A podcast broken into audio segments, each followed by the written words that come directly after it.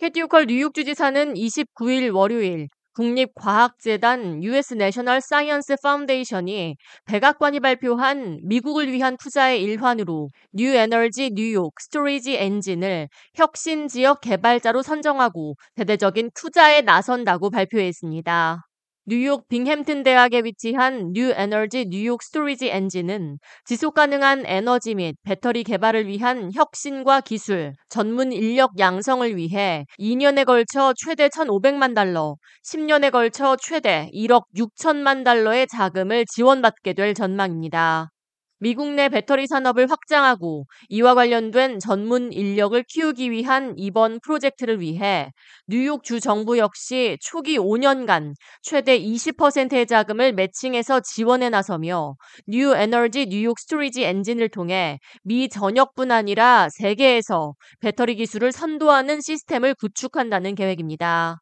척 슈머 민주당 상원 원내대표는 최대 1억 6천만 달러의 자금이 빙햄튼 대학이 이끄는 혁신적인 배터리 연구소에 투입된다며 배터리 혁신 및 개발을 넘어 국가 안보와 경제에 있어 핵심적이고 필수적인 산업의 심장이 이곳 뉴욕에 자리 잡을 것이라고 말했습니다. 배터리 산업 개발을 위한 연방 투자금을 지원받기 위해 미 전역에서 총 188개의 단체가 지원했으며 New Energy New York Storage Engine은 이 가운데 최종 16개 후보로 이름을 올렸습니다. 특히 전기차 수요 및 보급이 급증하면서 배터리에 대한 의존도가 높아지며 배터리 산업을 선도하는 국가가 향후 세계 경제 및 발전에 있어 키를 잡을 것이라는 전망으로 연방 정부 차원에서 배터리 혁신 개발을 위한 대대적인 투자를 장려해 왔습니다.